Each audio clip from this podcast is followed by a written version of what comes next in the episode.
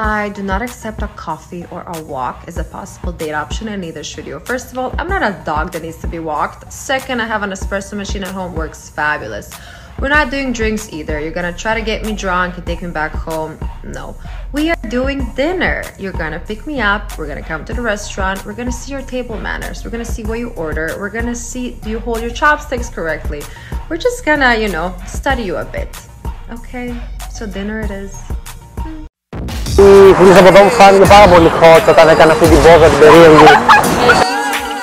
Βλέπουμε γενικότερα βίντεο όπως αυτό πολύ συχνά, γενικότερα στο TikTok να πω, στο YouTube, σε shorts. Όλα τα media. Παίζει πολύ συχνά αυτό το κομμάτι. Και είναι βίντεο που έχουν γίνει της μόδας από γυναίκες που δίνουν συμβουλές για φλερτ ή από ό,τι καταλαβαίνω εγώ δεν δίνουν συμβουλές για φλερτ. Περισσότερο είναι θέλω να ξυνίζω με κάτι και θέλω πάρα πολύ να το πω και θέλω πάρα πολύ να το δείξω στον κόσμο και ειδικά συμβαίνει πάρα πολύ στο TikTok γιατί είναι κλασικά. Μπορείς να πεις, πώς λέγαμε, για τους δυνατούς, μπορείς να πεις ότι κακό θες. Δηλαδή, έβαλα κάτω τα Αμερικανάκια. Ναι. Έβαλα, αν είσαι γυναίκα, μπορείς να πεις φυσικά ότι ό,τι θέλεις να ισχυριστείς. Ό,τι θες να ισχυριστείς, ότι όλοι οι άντρες είναι γουρούνια. Στο TikTok μπορείς να ισχυριστείς. Εξήγησε το λίγο εκεί παραπάνω αυτό. Δεν λέγαμε ουσιαστικά η διαφορά του δυνατού από τον αδυνατό. Ναι, η διαφορά είναι ότι μπορείς πρακτικά να κράξεις το δυνατό. Είναι ok. Είναι ok, αλλά το να δίνουμε όχι. Για παράδειγμα, μπορείς να πεις πήγα σε ένα διαγωνισμό στην Αμερική και τα έβαλα κάτω όλα τα Αμερικανάκια, όπως είχε πει ο Μαυρίδης σε μια συνέντευξη, ας πούμε. Αλλά δεν θα μπορούσε να πει το ίδιο. Σκέψου να λέγε τα έβαλα κάτω όλα τα Αιθιοπάκια, όλα τα Αλβανάκια, τα έβαλα κάτω. Δεν θα μπορούσε να πει κάτι τέτοιο. Προς τον ισχυρό όμως, φυσικά μπορούμε να ασκούμε bullying, το οτιδήποτε, να λέμε το οτιδήποτε και να περνάει κομπλέ και να χειροκροτάει κιόλας ο κόσμος. Σύμφωνα με αυτό, πιστεύω γι' αυτό είναι, γι' αυτό και οι γυναίκες το κάνουν. Γιατί βγάζουν οποιαδήποτε συμβουλή θέλουν, λένε οτιδήποτε ρε, οτιδήποτε ακραίο. Ξέρω εγώ όπως αυτή η συγκεκριμένη. Αν δεν σε βγάλει για φαγητό, έλα, θα με βγάλει για βόλτα, τι είμαι σκύλος. Θα με βγάλει για ποτά, τι, να με μεθύσει και να με πάει μετά σπίτι και να είμαι μεθυσμένη. Τα είχα δει και έλα, θα με βγάλεις για φαγητό. Για να δω τους τρόπους σου, να δω πώς τρως, να δω πώς συμπεριφέρεσαι. Δεν ξέρω τι είναι φαγητό, στακό, σε κάποια κυριλέστια τώρα θα πληρώσεις 200-300 ευρώ, πληρώσεις και το βαλέ με το αμάξι. Τέλος πάντων, το θέμα είναι, παιδιά, ότι υπάρχουν αυτές οι απόψεις και κανείς δεν θα βρεθεί να πει τι είναι αυτά που λες, να την κράξει οτιδήποτε, γιατί είναι προς τους άνδρες. Είναι κακιά προς τους άνδρες. Σκέψου ένας άνδρας να βγαίνει και να λέει κάτι τέτοιο στο TikTok, ότι θες να βγεις μαζί της, μη τυχόν και τη βγάλεις για dinner. Βγάλ' την μόνο για βόλτα ή βγάλ' την μόνο για ποτό. Ναι, ή άλλες απόψεις, για παράδειγμα, άμα δεν κάνεις κάτι ερωτικό μαζί της, δεν ολοκληρώσετε, ας πούμε, τη σχέση σας, να το πούμε έτσι, μην τυχόν και την κεράσεις τίποτα. Λέμε κάτι τέτοια και κατευθείαν πέφτουν να μας φάνε. Ακριβώς. Εν πάση περιπτώσει, αυτό που θέλουμε να λύσουμε σε αυτό το βίντεο και τσατιζόμαστε με τον Νικόλα σε πολλά τέτοια θέματα. Βρισκόμαστε και εδώ σε ένα παγερό σημείο στα κάστρα, έχουμε παγώσει πάρα πολύ, αλλά γυρίζουμε το βίντεο για εσάς. Νικόλα, θα μας κάνω την πάσα για να πεις ποια είναι η πρώτη σου εντύπωση βλέποντας ένα τέτοιο βίντεο, το οποίο το βάζουμε να παίξει στην αρχή. Το βλέπει ο κόσμος, το βλέπει ένας άντρας, το βλέπουμε γυναίκες, το βλέπει ο κόσμος στο TikTok, γίνεται viral. Τι σκέφτεται, ποια είναι η φιλοσοφία ενός τέτοιου βίντεο, ένας ισχυρισμός μια τέτοια γυναίκα, τι είναι αυτό που θέλει να πετύχει πρακτικά, τι πιστεύεις. Τι θέλει να πετύχει εκείνη η γυναίκα. Ναι. Ποιος είναι ο στόχος της. Πώς το αντιλαμβάνεσαι σε αυτό το βίντεο, πώς θα το έκρινες. Κοίταξε, ο στόχος της είναι ότι θέλει να δείξει τέλος πάντων έτσι ένα στάτους για την ίδια. Πρώτα απ' όλα θέλει να δείξει ότι έχει κάποια στάνταρ και περιμένει μια συγκεκριμένη συμπεριφορά από τους άντρες με τους οποίους βγαίνει. Και αυτό κατά κόρον είναι καλό. Δηλαδή, αυτό είναι κάτι το οποίο χρειάζεται. Πρέπει ο κάθε άνθρωπος να έχει κάποια σταθερές για τον εαυτό του. Από την άλλη, ο συγκεκριμένος ισχυρισμός, και πρόσεξε, καταλαβαίνω αυτό που λέμε The place is coming from. Καταλαβαίνω. Εδώ για να ακούγεται. Ναι. Καταλαβαίνω για αυτή το λέει. Καταλαβαίνω ότι ενδεχομένως δηλαδή η συγκεκριμένη κοπέλα να βγει και έτσι πολλές βαρετές βόλτες και να μην πέρασε καλά, να τελείωσε και να πει τι είναι αυτό. Μπορεί να βγει και με πολλούς άντρες που όντως θα προσπαθούσαν να τη μεθύσουν και να την πήγανε σπίτι. Οπότε θεωρεί ότι, όπα, θα δω ρε παιδί μου κάποιος άμα πραγματικά θέλει να τα φτιάξει μαζί μου. Ουσιαστικά κάνει ένα σκρινάρισμα για να δει άμα ο άλλος είναι διατεθειμένος να κάνει σχέση μαζί της πάρα πολύ νωρίς. Με ποιον τρόπο, από το να δω πόσο διατεθειμένος είναι να επενδύσει πάνω μου. Οπότε, άμα διατεθειμένος να με πάει για δείπνο από πάρα πολύ νωρίς, καταλαβαίνω κάποια συγκεκριμένα πράγματα. Καταλαβαίνω πρώτα απ' όλα ότι έχει λεφτά να πηγαίνει για δείπνο. καταλαβαίνω, ας πούμε, τι θα με κεράσει ενδεχομένως. Καταλαβαίνω πώς θα συμπεριφερθεί στο προσωπικό. Θα με πάρει με τα αμάξι, θα δω το αμάξι του. Θα δω το αμάξι του, θα δώσει καλό μπουρμπουάρ στον μπαρκαδόρο, θα δώσει καλό μπουρμπουάρ στους σερβιτόρους, θα παραγγείλει με ωραίο τρόπο, ξέρει από κρασιά, ξέρει τέτοια, θα μου πει οτιδήποτε τέλος πάντων. Γιατί είναι ένα άλλο περιβάλλον. Το μπαρ είναι ένα περιβάλλον το οποίο είναι πιο χαβαλετζίδικο. Πίνεις μερικά ποτά και θα πεις πιο πολλές, ας πούμε, εντός εισαγωγικών μαλακίες ενδεχομένως, θα είναι πιο χαβαλετζίδικη κουβέντα. Από την άλλη, σε ένα περιβάλλον δείπνου, είναι έτσι λίγο πιο σοβαρό. Δεν μπορείς να είσαι ο ίδιο με τον εαυτό σου το ίδιο τρόπο, έτσι. Πρώτα απ' όλα, συνήθως κάθεσαι απέναντι ο ένας από τον άλλον, δεν μπορεί να υπάρχει πάρα πολύ physicality. Και είναι τέτοιο το περιβάλλον, δεν υπάρχει δυνατή μουσική, δεν υπάρχει αλκοόλ, και άμα υπάρχει δεν είναι στην ίδια ποσότητα. Π.χ. ένα κρασί δεν είναι το ίδιο με κοκτέιλ ή κάτι τέτοιο. Οπότε λοιπόν γενικότερα θα μπορεί να καταλάβει αν αυτός ουσιαστικά είναι καλός μετέπειτα boyfriend, μετέπειτα αγόρι, σχέση, πιθανή τέλος πάντων για εκείνη. Αυτό είναι αυτό που θέλει να πετύχει. Παρ' όλα αυτά, γιατί κανείς δεν αντιδράει σε αυτό το κομμάτι, γιατί πιστεύεις ότι κανείς δεν λέει, όπα, τι είναι αυτά, για ποιο λόγο είναι κακό να βγούμε? Γιατί βλέποντας εγώ ένα τέτοιο βίντεο, φρικάρω, τιλτάρω, γιατί ξέρω ότι είναι μπουρδες, μου σηκώνει τη τρίχα και κάθομαι και λέω, α, οκ, δηλαδή, εμένα, σαν άντρας, εγώ πρακτικά θέλεις να. Θα πέσεις από εκεί, μου πας λίγο. Όχι, εντάξει. Λέει, θες σαν άντρας, εγώ να πάρω το αμάξι μου, να έχω γερχή αμάξι για να πάμε για dinner, να κλείσω σε κάποιο εστιατόριο, να κεράσω κιόλας, να πληρώσω, δηλαδή να πληρώσω τουλάχιστον να κάνω μια επένδυση 150 ευρώ, 100, 200, οτιδήποτε. Δεν το είπε, βέβαια. Δεν το είπε, αλλά η συγκεκριμένη φαίνεται αρκετά κυριλό, έτσι. Υποθέτουμε ότι θα απαιτεί και να κεράσει ο άντρας. Υποθέτουμε ότι θα πληρώσει και πολύ. Απαιτεί αυτό, απαιτεί ότι θα με κρίνεις από τους τρόπους μου, από το πώς τρώω το φαΐ μου και από το πώς μεγάλωσα και από το τι θα παραγγείλω και τι κρασί θα παραγγείλω, κάνει με τσίπηση ή όχι τέλος πάντων, και πώς θα βρεθώ σε μία lady.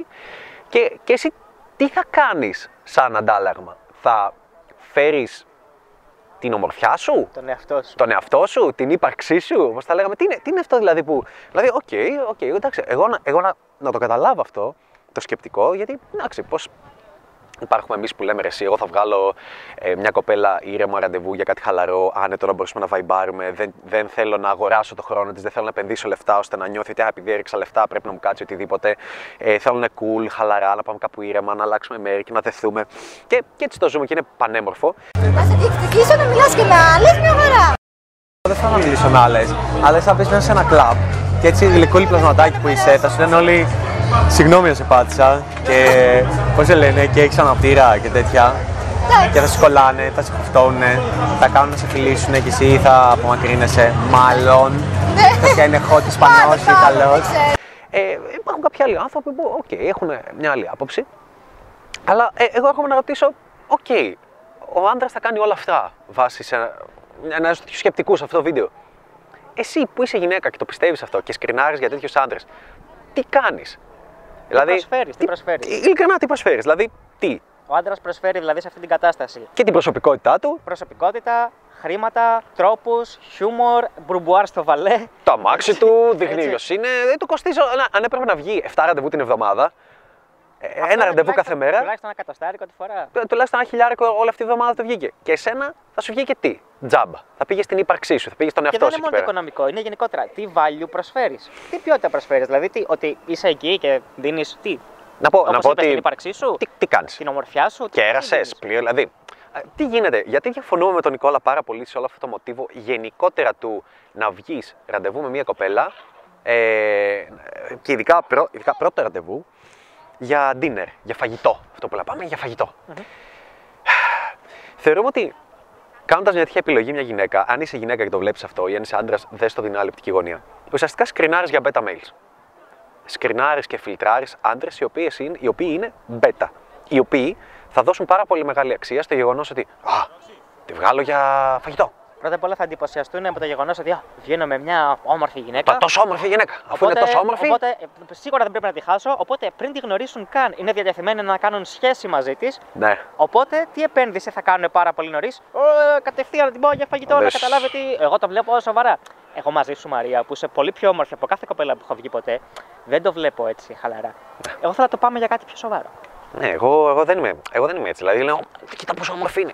Θέλω να ξέρω ότι οι άντρες οι οποίοι θα θα πούνε: Ω, κοίτα πόσο όμορφη είναι, πρέπει να τη βγάλω για βραδινό, για ραντεβού, για σούπερ, πρέπει να επενδύσω χρήματα πάνω της. Είναι άντρες που δεν έχουν αυτονομία, είναι beta males, είναι άντρες που δεν έχουν εμπειρία από τις γυναίκες. Τι πιστεύεις ότι ο cool barman, ο cool άντρας τύπος, ο χαλαρός που έχει εμπειρία, το μοντέλο, οτιδήποτε και που δεν έχει βγάλει ποτέ ραντεβού και απλά βγαίνει, τη φέρνει σπίτι του ή απλά πηγαίνει για μια βόλτα ή στο πάρκο ή για ένα ποτάκι και καυλαντίζει και καταλήγουν σπίτι του, καταλήγουν στα μπάξ του, οπουδήποτε κάνουν σεξ εκείνη τη μέρα, οτιδήποτε σεξουαλικό τέλος πάντων και τις βγάζει όλες από ένα ραντεβού μέχρι δύο, άντε μέχρι 2 ώρες γνωριμίας. Πιστεύεις αυτός ήταν ο τύπος που θα πει: ας τη βγάλω για φαγητό, ας τη βγάλω για στακό? Για ποιο λόγο? Από την άλλη, Ανέστη, γιατί είναι όμως κακή ιδέα? Γιατί είναι κακή ιδέα για σένα που είσαι αλφα και παίχτης, για σένα προσωπικά, για τον οποιονδήποτε είναι παίχτης, ναι.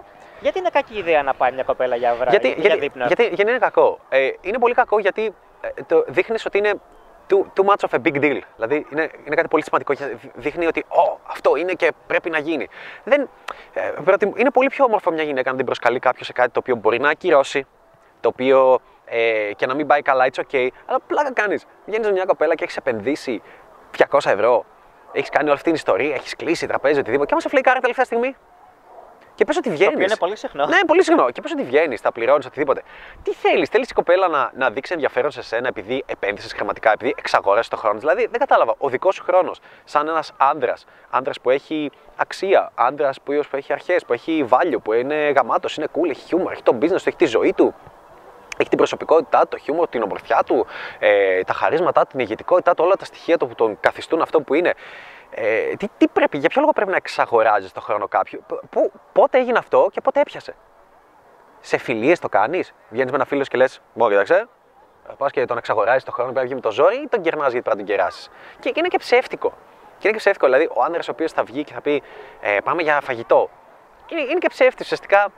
Θέλει να γίνει καλός με σκοπό να την πηδήξει. Δηλαδή πιστεύει ότι δεν μπορεί να το κάνει αλλιώς και πρέπει να ακολουθήσει αυτή την οδό η οποία είναι να επενδύσει χρήματα. Το θες να πηδήξεις, άνοιξε καλό μπουκάλι κρασί. Ναι. Και εγώ θα πάρω και τη μαγιά των γυναικών ότι sorry, αλλά οι γυναίκες τα συχαίνονται αυτά τα ραντεβού. Τα συχαίνονται. Έχουν βαρεθεί στη ζωή τους. Δηλαδή ακούν για φαγητό και λένε Οχ. Γιατί ξέρουν ότι θα κάτσουν απέναντι, ένας πάνω μπροστά από τον άλλον. Απέναντι από τον άλλον, μάλλον. Δεν θα μπορούν να πούνε, δεν θα είναι cool ο τύπος, θα είναι βαρυτός και εσύ της σπουδάζεις, θα είναι τυπικός. Γιατί πόσο άνετος και χαβαλετζής μπορείς να είσαι σε ένα χώρο που είναι και τόσο επίσημος? Σε επηρεάζει, σωστά. Έχει μια επιρροή. Είναι παντελώς ηλίθιο. Ευχαριστώ με σκυλάκια. Ανέστη, έστω ότι είσαι. Ένα άλλο πρόβλημα που έχω εγώ είναι ότι έστω ότι είσαι παίχτης. Okay. Βλέπεις τέτοια βίντεο, μαθαίνεις μπαλίτσα και καταφέρνεις να φάνεις σε επίπεδο και μπορείς να βγαίνεις κάθε εβδομάδα 3 ραντεβού. Ναι, είναι δυνατόν να σου κοστίζει $1.000 το κάθε ραντεβού. Οικονομικά, ακριβώς. Δηλαδή, οικονομικά, ρε παιδί μου. Πες ότι έχεις τα λεφτά, ρε. Πες ότι, γιατί η συγκεκριμένη τύπισσα που κάνει το βίντεο πιστεύω ότι αναφέρεται σε. Κάνει σκρινάρι και για wealthy guys, έτσι. Που να μην έχουν θέμα. Τα 200 ευρώ τους είναι τα αντίστοιχα 20 ευρώ τα δικά μας ή 10 ευρώ δικά μας. 5 ευρώ. Δεν θα ήταν κάτι. Οκ, θέλεις να δώσω 5, 5, 5, 5. Δεν είναι κάτι. Γι' αυτό που κερνάμε ένα παγωτάκι. 2 ευρώ. Για κάποιον είναι 200. Οκ, legit. Αν κάποιος βγάζει άλλα πόσα μηδενικά παραπάνω, είναι αυτό αναλογικά. Οπότε σκρινάρει για κάποιον άνθρωπο που βγάζει 100.000 το χρόνο, 500.000 το χρόνο, 1.000.000 το χρόνο, 2, 10, οτιδήποτε. Και σου λέει, έτσι θα μου το δείξεις. Εγώ και εκεί διαφωνώ. Και σε αυτό το σημείο θα ήθελα να κάνω μια πολύ μικρή διακοπή για να σου πω κάτι πάρα πολύ σημαντικό. Εάν είσαι ένας άντρας ο οποίος θέλει να πετύχει τους στόχους στην παλίτσα, εάν είσαι ένας άντρας ο οποίος θέλει να βελτιώσει τα αποτελέσματά του με τις γυναίκες που πραγματικά του αρέσουν, ή γενικότερα, εάν είσαι ένας άντρας ο οποίος θέλει να βελτιώσει την αυτοπεποίθησή του, τότε θέλω να σε προσκαλέσω στο mentoring. Το mentoring είναι ένα πρόγραμμα 3 μηνών, όπου 12 εβδομάδες είμαστε διαρκώς δίπλα σου με εβδομαδιαίες ασκήσεις, βίντεο θεωρίας, αποστολές και 2 live κλήσεις κάθε εβδομάδα. Έχουμε ήδη βοηθήσει δεκάδες άντρες να πετύχουν τα αποτελέσματα που πάντα ήθελαν με το άλλο φύλο και ήρθε η ώρα να βοηθήσουμε και εσένα. Το μόνο που έχεις να κάνεις είναι να πατήσεις το link που θα βρεις από κάτω σχετικά με το mentoring, να κάνεις αίτηση και τότε εμείς θα επικοινωνήσουμε μαζί σου τηλεφωνικώς για να σου πούμε περισσότερες λεπτομέρειες για το πρόγραμμα. Μέχρι τότε, απόλαυσε το σημερινό βίντεο. Δηλαδή και ένας ο τύπος που το αντέχει οικονομικά. Το 3 φορές την εβδομάδα, 4 φορές την εβδομάδα ραντεβού. Αν και ο συνήθως για να είσαι μπέτα θα βγαίνεις το εξάμηνο, το δίμηνο, το πεντάμηνο, οτιδήποτε. Αλλά δεις λίγο σε τι στόχο σε βάζει. Για ποιο λόγο να το κάνεις αυτό? Και να έχεις όλα τα λεφτά του κόσμου, δεν πρέπει να το κάνεις αυτό. Θες η άλλη να σε αγαπήσει, να σε λατρέψει, να επενδύσει το χρόνο της για σένα, γιατί γουστάρει εσένα. Εγώ σε αυτό είναι που διαφωνώ. Δηλαδή, την προσωπικότητά σου. Ναι. Και ποιος είναι ο καλύτερος τρόπος να δείξεις την προσωπικότητά σου μια κοπέλα? να είστε κάπου ήρεμα, που μπορείτε να μιλήσετε, να βαϊμπάρετε. Δηλαδή, αν δεν είναι στη βόλτα μαζί σου, OK. Ακριβώς, κάπου που είναι χαλαρά. Όπως σε μια βόλτα. Σε μια βόλτα, σε ένα ήσυχο μαγαζί που δεν είναι τόσο fancy. Δεν χρειάζεται να είναι fancy και super κι εγώ. Να μπορείτε να κάτσετε δίπλα-δίπλα, όχι απέναντι ένας από τον άλλο. Και να μιλήσετε, να γνωριστείτε, να κάνετε χαβαλέ, να βαϊμπάρετε. Θες η κοπέλα πρακτικά να φύγει, από το σπίτι της, να βαφτεί, να ετοιμαστεί, να φτιαχτεί, να επενδύσει. Να κάνει μπάνιο, να ξέρεις τι, ξέρω οτιδήποτε μπορεί να έχεις στο μυαλό της. Και να το κάνει όλο αυτό γιατί θέλει να σε δει, θέλει να περάσει χρόνο μαζί σου. Συναισθηματικά θέλει να σε δει, όχι λογικά. Γιατί εκεί είναι που διαφωνώ εγώ, Νικόλα, με αυτά τα βίντεο που βλέπουμε. Ότι και τα ακούν και μικρά κοριτσάκια και κοπέλες και λένε ναι, δίκιο έχουν. Παιδιά, σκάβετε το λάκκο σας. Sorry. Ελκύετε άντρες που δεν θα τους αγαπάτε μακροπρόθεσμα. Δεν θα μπορείτε να δεθείτε. Δεν έχει συνέστημα για έναν άντρα ο οποίος σε κέρδισε με τα λεφτά του. Σε κέρδισε με το α, γιατί με έβγαλε για πολλά φαγητά. Και έτρωγα τζάμπα, freebies, και μου πήρε δωράκια. Δεν πρόκειται μακροπρόθεσμα να αγαπήσεις έναν τέτοιον άντρα. Δεν θα χτυπάει η καρδούλα σου δυνατά. Όταν θα δέχεσαι μήνυμα από αυτόν ή θα χτυπάει το τηλέφωνο, δεν θα τρέχεις σαν τρελή να το σηκώσεις. Από την άλλη, όμως, γιατί οι άντρες δεν κατακρίνουν δημόσια τέτοιες συμπεριφορές, τέτοια βίντεο, οι γυναίκες τα επικροτούν, ενώ από την ανάποδη συμβαίνει. Δηλαδή, όταν εμείς λέμε τις απόψεις μας για αυτά τα θέματα και λέμε την αντρική μας σκοπιά, μπορεί να φάμε ρε παιδί μου κράξιμο και λογικό. Αλλά μια γυναίκα, γιατί πιστεύεις ότι δεν συμβαίνει το ίδιο? Γιατί είναι πιο καινούργιο. Θέλω να απαντήσεις κι εσύ, γιατί πιστεύω ότι το έχεις στο μυαλό σου. Εγώ αυτό που θέλω να πω είναι γιατί ποιο σχέστηκε για τους άντρες. Έναν, κανείς δεν νοιάζεται, άμα ασκηθεί έτσι κριτική. Και δεύτερον, οι γυναίκες είναι πολύ entitled και κανείς ποτέ δεν τους είπε ότι είναι λάθος. Κανείς ποτέ δεν θα τολμήσει σε μια hot κοπέλα να γράψει από κάτω λες μπουρδες όταν θα πει κάτι mainstream. Δηλαδή, αν η ίδια κοπέλα, πρόσεξε, αν η ίδια κοπέλα έλεγε στο βίντεο: μην μας βγάζετε για dinner, βγάλτε μας απλά μια βόλτα για ένα ποτάκι και θέλουμε να καταλήξουμε μαζί σας σπίτι από το πρώτο ραντεβού, από τις πρώτες 3 ώρες γνωριμίας, αν είστε cool και να σας γλύφουμε τον μπούτσο και να κάνουμε σεξ. Θα την κράζανε, θα την τρώγανε, θα πέφτανε να τη φάνε, τσούλα, φθηνή, πόρμη κτλ. Τώρα που είπε κάτι mainstream αποδεκτό, όλο OK, είναι αυτό που τρελάρω εγώ πολλές φορές όταν γνωρίζω μια κοπέλα και λέω: μην βιάζεσαι, εγώ μετά το 70 στο ραντεβού φυλάω. Δεν ξέρεις το γνωστό κανόνα των 70 ραντεβού. Και σφαίρεσαι, γιατί τι από τις τσούλες λέω που κάνουν σεξ πριν τα 20 ραντεβού, τροπή, φτούς, λες και εσύ. Τέλος, για πες με εσύ το.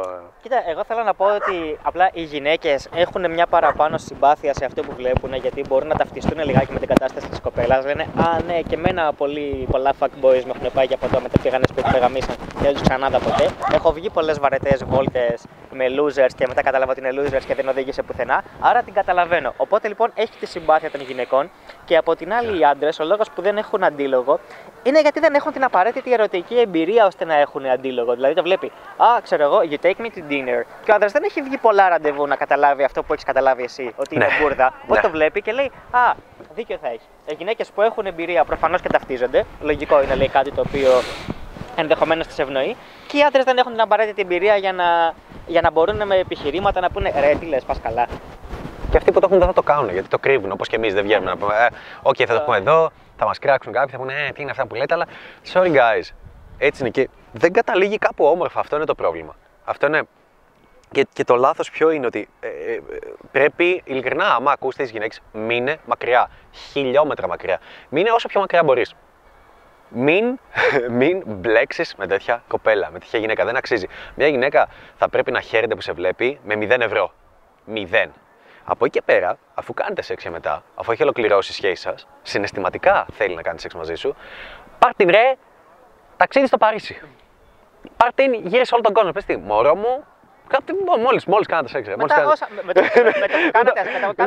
Πίνασα, πάμε κατευθείαν στα στέρια Μισελέν να φάμε. Πάμε να φάμε. Πάμε, σκεράσου, 5.000 ρε. Πάμε. Κάντο, ξέρεις γιατί τότε είναι ειλικρινή κίνηση. Δεν γίνεται γιατί θες να την πηδήξεις, γιατί θες να τη ρίξεις το κρεβάτι, γίνεται γιατί πραγματικά το θέλεις. Πάρε την, πήγαινε έτσι στον πύργο του Άιφελ, πάρε τη Ράινερ, με φανεί και φθηνό και κάντο, do it. Θυμάσαι το είχαμε δει και σε ένα βίντεο ενός που ήταν dating coach για γυναίκες. Του Matthew Hussey. Του Matthew Hussey, μπράβο, που έλεγε ότι η κορίτσια λέγει γενικότερα: κοιμηθείτε με έναν άντρα πάρα πολύ νωρίς. Ναι. Για να δείτε, μην κάνετε λέει δραστηριότητες μαζί του. Όπως πάμε για hiking, πάμε για εστιατόριο, πάμε σινεμά. Μην κάνετε τέτοια πράγματα λέει με έναν άντρα πριν κάνετε σεξ μαζί του. Γιατί δεν ξέρετε άμα είναι αυθεντικό. Γιατί πάρα πολλοί άντρες είναι διατεθειμένοι να κάνουν πολλές δραστηριότητες με μια κοπέλα. Τα πάντα. Μέχρι να κάνουν σεξ, αλλά δεν είναι διατεθειμένοι να κάνουν όλες αυτές τις δραστηριότητες μαζί της αφού κάνουν σεξ με την κοπέλα. Οπότε περίμενε, κάνε σεξ πρώτα μαζί του και μετά δες. Είναι διατεθειμένος να κάτσει. Και τότε ξέρεις αν όντως σε θέλει ή όχι. Στο κάτω-κάτω δεν χάνεις και το χρόνο σου. Δεν χάνεις, δηλαδή, όντως, αν έχεις να βγεις με 5 άντρες ραντεβού σε μια εβδομάδα, βγες και με τους 5. Κάνε, αν σου βγαίνει συναισθηματικά, να το βγάζουν και οι ίδια. Είναι φλόρι, τσόουτς, όχι. Αλλά είναι κουλτύπη. Κάνεις έξι με τους 5. Βγες με την επόμενη εβδομάδα με όσους σε ξαναπάρουν τηλέφωνο. Δηλαδή, ειλικρινά, μη στείλεις σε κανέναν. Μη στείλεις κανέναν. Αν σε γουστάρει, αν θέλεις να σε ξαναδεί, θα σε πάρει. Μπορεί επειδή είναι cool guy να μην σε πάρει την επόμενη μέρα, μπορεί να μην σε πάρει τη μεθεπόμενη, αλλά την τρίτη, τέταρτη θα σε καλέσει να πείτε μια-δυο βλακίες και να κανονίσετε να βγείτε κάποια τις επόμενες μέρες. Θα το κάνει. Οπότε, σκρινάρισε τους 5, τους οποίους έκανα, οκ, πάμε, ποιοι, 2, 3, ωραία, για να δούμε, ποιοι φιλτράρονται. Τώρα, τι να σου πω, άμα σκέφτεσαι ευλακίες όπως θα με πούν τσούλα, θα με πούν φθηνή, μου οτιδήποτε, να σου πω κάτι. Χειρότερο είναι. Για μένα, πιο τσούλα είναι μια γυναίκα, πιο πόρνη είναι μια γυναίκα, εάν βγαίνει με 5 άντρες και τους βάζει ακριβώς, τους βάζει να την κερνάνε 150-200 ευρώ τη φορά. Ωστόσο, κάτι κάνει, βγάζει ένα χιλιάρικο την εβδομάδα. Sorry. Και μετά λέει, τελικά νόμιζα πως δεν μου βγαίνει. Τελικά αυτή δεν μου βγαίνει. Και το θέμα ποιο είναι, οι γυναίκες γιατί μπορούν και το κάνουν αυτό, για να είμαστε ξεκάθαροι. Όμορφες γυναίκες όπως αυτή στο βίντεο παράδειγμα, έχουν πάρα πολύ μεγάλη αυθονία. Αυθονία από cool τύπους. Αυθονία από τύπους οι οποίοι τις παίρνουν τηλέφωνο 2 ώρα το βράδυ και πηγαίνουν από το σπίτι και κάνουν σεξ. Από τύπους που δεν μετράνε, από τύπους που δεν θέλουν να κάνουν σχέση, αλλά που περνάνε καλά, βγάζουν γούστα, ξεκολλιάζονται, θα λέγαμε έτσι. Βγάζουν γούστα. Δεν είναι κακό, δεν είναι καθόλου κακό. Και μπορούν να έχουν τον άπλετο χρόνο να σκρινάρουν, να φιλτράρουν, θα λέγαμε, beta male άνδρες, τους οποίους να μπορούν να τους εκμεταλλευτούν στα λεφτά, στα να έχουν μια στέγη πάνω το κεφάλι τους, να ανεβούν οικονομικά, να κάνουν μια φωλίτσα, ένα παιδί και να μπορούν να παίρνουν μεγάλη διατροφή. Να αναμενόμαστε, να τον κάνουν ό,τι θέλουν. Γι' αυτό οι γυναίκες μπορεί να είναι cool με αυτό και να λένε: εγώ έχω να κάνω κάτι. Έχω να κάνω σχέση 1 χρόνο, ψάχνομαι. Δεν σημαίνει ότι 1 χρόνο δεν κάνει σεξ. Ούτε καν. Κάθε εβδομάδα κάνει. Πολλές φορές την εβδομάδα. Όποτε θέλει. Αλλά πραγματικά από ένα app. Μια εφαρμογή φέρνει ένα cool guy σπίτι της. Ή πηγαίνει αυτή. Αυτό κάνει. Απλά 1 χρόνο ψάχνεται και δεν έχει καταλήξει σε κάποιες και κτλ. Νικόλα, η μεσαία με την κονκάρδα σας έχει κατασυμπαθήσει. Κοιτάει με αυτό το βλέμμα. Συγγνώμη, προσπαθώ. Σμαλάκας είναι αυτός, τώρα δεν μπορώ να καταλάβω τι γίνεται. Μαλακία θα. Μαλακία. Συνήθως λέω όχ σε αυτά. Ναι, συγγνώμη, μυστικά έχετε. Ναι, μοιράζουμε καρτούλες για Vodafone. Θες. Δεν έχω. Θες WhatsApp. Δεν έχω ούτε WhatsApp. Μου τελείωσαν. Ξέρεις γιατί. Γιατί κάνω καλά τη δουλειά μου και τις μοίρασα όλες. Εντάξει. Γι' αυτό. Συγχαρητήρια. Εντάξει. Μου άρεσε πάντως. Συγχαρητήρια. Δεν μ' άρεσε εμένα. Οπότε, αλήθεια, μην είναι μακριά. Δεν θέλω να έχω καμία σχέση με αυτές τις γυναίκες. Καμία ρε, καμία. Αλήθεια. Δεν θέλω να βλέπω μια γυναίκα μπροστά μου που είναι αυτού του στυλ. Που είναι gold digger. Που θέλει να εκμεταλλεύεται τους πόρους των ανδρών. Και από την αρχή. Να πω ότι έμπλεξε με κάποιον, είναι ωραία συναισθηματικά και αυτός ο κάποιος τυχαίνει να πηγαίνει καλά στη δουλειά του, να βγάζει χρήμα κτλ. Οκ, σίγουρα είναι ένα plus bonus το οποίο θα το σκεφτεί. Σίγουρα και εμένα η κοπέλα μου έχει και ένα yacht, ξέρω εγώ από τον μπαμπά, δεν θα μου κακοφανεί. Εντάξει, ή αν έχει 2 παπαγάλους Αμαζονίου, δεν θα πω πω, θα τους σκοτώσουμε. Όχι, θα πω α, τι cool. Τα πολύ απλά πράγματα. Μια κοπέλα να γνωρίσω και να έχει ένα golden retriever σκύλο, ο οποίος να είναι γιούχου και ουφουφουφ και γούφης, ξέρω εγώ. Τα χαρά πάρα πολύ. Πω, α, κοίταξε να δεις, έχει και σκύλο. Ωραία. Αλλά αν είναι δυνατόν να βγαίνω μια κοπέλα και να λέγα άμα δεν έχει σκύλους, άμα δεν έχει γιώτα, άμα δεν έχει τέτοιο, δεν σκάθομαι. Θα βγούμε να μου δείξει τι κατοικίδια έχει, τι τέτοια έχει, τι ζητάω, τι λεφτά έχει, οτιδήποτε. Πάμε καλά. Δεν ξέρω, εγώ αηδιάζω σε κάτι τέτοιο. Αηδιάζω που η μέσα στα κοινωνιά κυροκατάει. Ή κάθεται απλά, μίλησε και λέει: Που έτσι είναι. Που έτσι, αν έχεις αυτές τις γυναίκες, αυτοί που τόσο όμορφοι, πρέπει να βγάζεις λεφτά. Μπορείς να τις κερνάς. Δεν βγαίνεις ραντεβού. Και λες, Θεέ μου, δεν έχεις ιδέα. Την κοπέλα που εσύ επένδυσες 5 ραντεβού για να κάνετε σεξ 10, που επένδυσες χιλιάρικα σε λεφτά, σε δωράκια, σε ταξίδια, σε δεν ξέρω, ρούχα, σε φαγητά, σε ραντεβού που βγήκατε, κάποιος άλλος τύπος ξόδεψε 50 λεπτά για το μπουκαλάκι νερό που πήρε. Ξόδεψε 1 ευρώ και της πήρε παγωτό. Και ολοκλήρωσε τη σχέση τους την πρώτη μέρα. Γιατί δεν μπορείς να το αποδεχτείς αυτό, λέει. Όντως, αν του πεις ότι είναι πάρα πολύ δύσκολο, δεν συμβαίνει. Ρε, ένα στον πλανήτη δεν υπάρχει. Σε όλα αυτά τα δισεκατομμύρια των ανθρώπων που να είναι χειρότερος από σένα οικονομικά ή οτιδήποτε και να το κατάφερε με κάποιον άλλο τρόπο πιο γρήγορα. Δεν ξέρω, εγώ συχαίνω, αλήθεια, με πιάνει με τόσο κάτι τέτοιο. Γι' αυτό μιλάμε. Δεν ξέρω σε σένα ποια είναι η άποψη, τι θες να πεις εδώ, πες ό,τι θες. Όχι, εγώ έχω ολοκληρώσει, δηλαδή έχω πει πάνω κάτω αυτό που θέλω. Νομίζω έχουμε καταλάβει, δηλαδή πλέον έχει καταλάβει τόσο πολύ αυτό το βίντεο και από πού προέρχονται οι γυναίκες και γιατί αντιδράμε εμείς σε αυτό και γιατί είναι λάθος νοοτροπία για σένα, αλλά και εν τέλει γιατί είναι λάθος νοοτροπία και για μια γυναίκα να ακολουθήσει αυτή τη στρατηγική.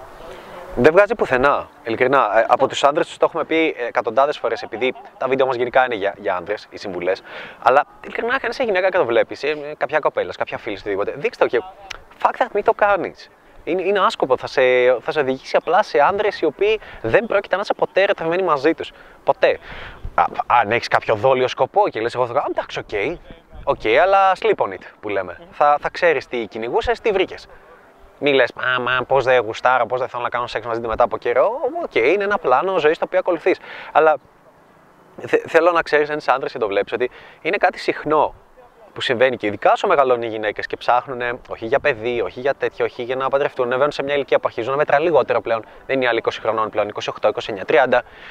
Αρχίζουν να τα κάνουν αυτά πολύ περισσότερο.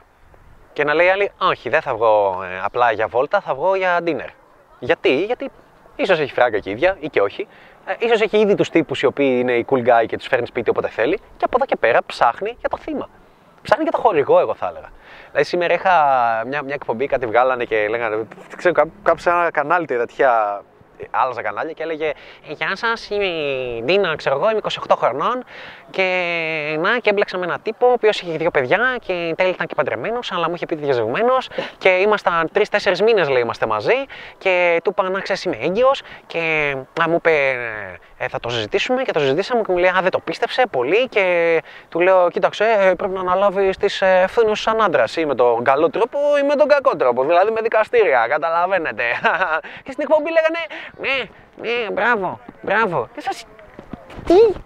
Δεν θα βγει κανείς να πεις σε αυτή τη γυναίκα ότι κοπέλα μου, τι έκανες, ήσουν 3-4 μήνες με κάποιον ο οποίος είχε και γυναίκα και παιδιά, δεν ψηλιάστηκες κάτι και έμεινες έγκυος και λες αν αναλάβει τις ευθύνες του. Sorry κιόλας, μήπως πρέπει να σταματήσεις να ψάχνεις για χορηγό. Γιατί έλεγε η ίδια. Ναι, είναι απέναντι σε προφυλάξεις. Γιατί έλεγε ότι δεν θέλω να το ξαναδώ. Απλά ψάχνεις χορηγό. Απλά ψάχνεις ένα μηνιαίο εισόδημα το οποίο να σου έρχεται για να σου καλύπτει τις ανάγκες του παιδιού. Πλάκα κάνεις. Και αυτό το επικροτούμε. Και λέγανε, ελπίζω να βρεις την.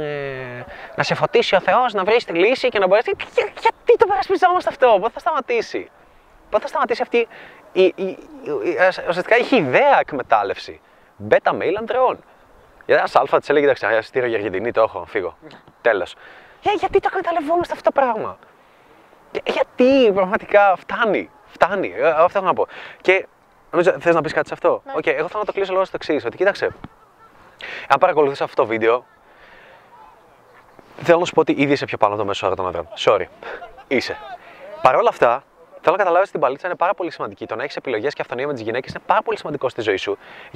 Γιατί σου δίνει τη δυνατότητα να ξεφύγεις από τέτοια προβλήματα. Να ξεφύγεις από τέτοιους λάκους, θα έλεγα, σκάβεις το λάκκο, τις τρύπες θα μπορείς να πέσεις. Καλή ώρα, σαν αυτές που βρισκόμαστε εδώ τριγύρω. Γιατί σκέψου πόσο σκατά μπορεί να γίνει η ζωή σου αν δεν έχεις αυτονομία και επιλογές και δεν μπορείς να χειρίζεσαι τη ζωή σου σχετικά με τις γυναίκες. Τι μπορεί να σε κάνουν. Θα μπορούσε να είσαι ο τύπος που πιστεύεις ότι μια τόσο όμορφη κοπέλα, για να την έχω δίπλα μου, πρέπει να την κεράσω. Παστάκο μακαρονάδα και ακριβό φαγητό και κρασί και να τη βγάλω έτσι. Σκέψε πόσο χάλια θα είναι η ζωή σου. Σκέψε πώς θα είναι η ζωή σου αν έμπλεξε με γυναίκες. Δεν μπορείς να καταλάβεις τι παίζει, να χειριστείς τη φάση, να είσαι cool, να σε γαμάδι. Σκέψε πόσο χάλια μπορεί να πάει. Πόσο μπορεί να σε εκμεταλλευτούν για ένα παιδί, για τα χρήματά σου, να μπλέξεις ένα χάλια γάμο, σε μια χάλια σχέση, σε μια γυναίκα που σε εκβιάζει, σου παίρνει χρήματα διαρκώς. Σε εκβιάζει με το παιδί σου γιατί fuck that. Τα έχω γραμμένο παιδί, στα 10 χρόνια πάθα τη φάση. Τη φάση δηλαδή. Σκέψε πόσο χάλια μπορεί να πάει η ζωή σου εάν δεν αποφασίσεις να πάρεις αυτόν τον τομέα στην ζωή σου και να τον πιάσεις από τα χαλινάρια, θα λέγαμε, και να τον κοντρολάρεις. Πόσο τον κατήφορο μπορεί να πάρει η ζωή σου, πόσες λάθος επιχειρηματικές αποφάσεις μπορείς να πάρεις, πόσες λάθος αποφάσεις ζωής μπορείς να πάρεις, πόσα ταξίδια που δεν θα έκανες να αλλάξεις τη ζωή σου, να πας σε μια άλλη χώρα για κάποια άλλη δουλειά δεν θα έκανες, πόσο πέρα τους φίλους σου μπορεί να κάνεις, πόσο λάθος επιλογές μπορείς να πάρεις. Και σκέψου για πόσα λεφτά κοστίζει αυτό. Ειλικρινά, σκέψου να βγάζεις χρήματα, πόσα λεφτά κοστίζει να βγαίνεις απλά ραντεβού με τυχαία γυναίκα. 200-300 ευρώ τη φορά. Και παραμάξι, και παρατένα, πάρει το άλλο. Και τι θα καταλήξει η κοπέλα να σε έχει για τα λεφτά σου, γιατί είσαι provider, τι παρέχεις. Κατά χάση θα γίνει. Θα σε κλωτσίσει το πρώτο δευτερόλεπτο και θα φύγει για τη ζωή σου. Και τότε τι θα κάνεις. Σκέψτε το λίγο αυτό για όσους λέτε, λακκίζεις, δεν χρειάζεται. Come on.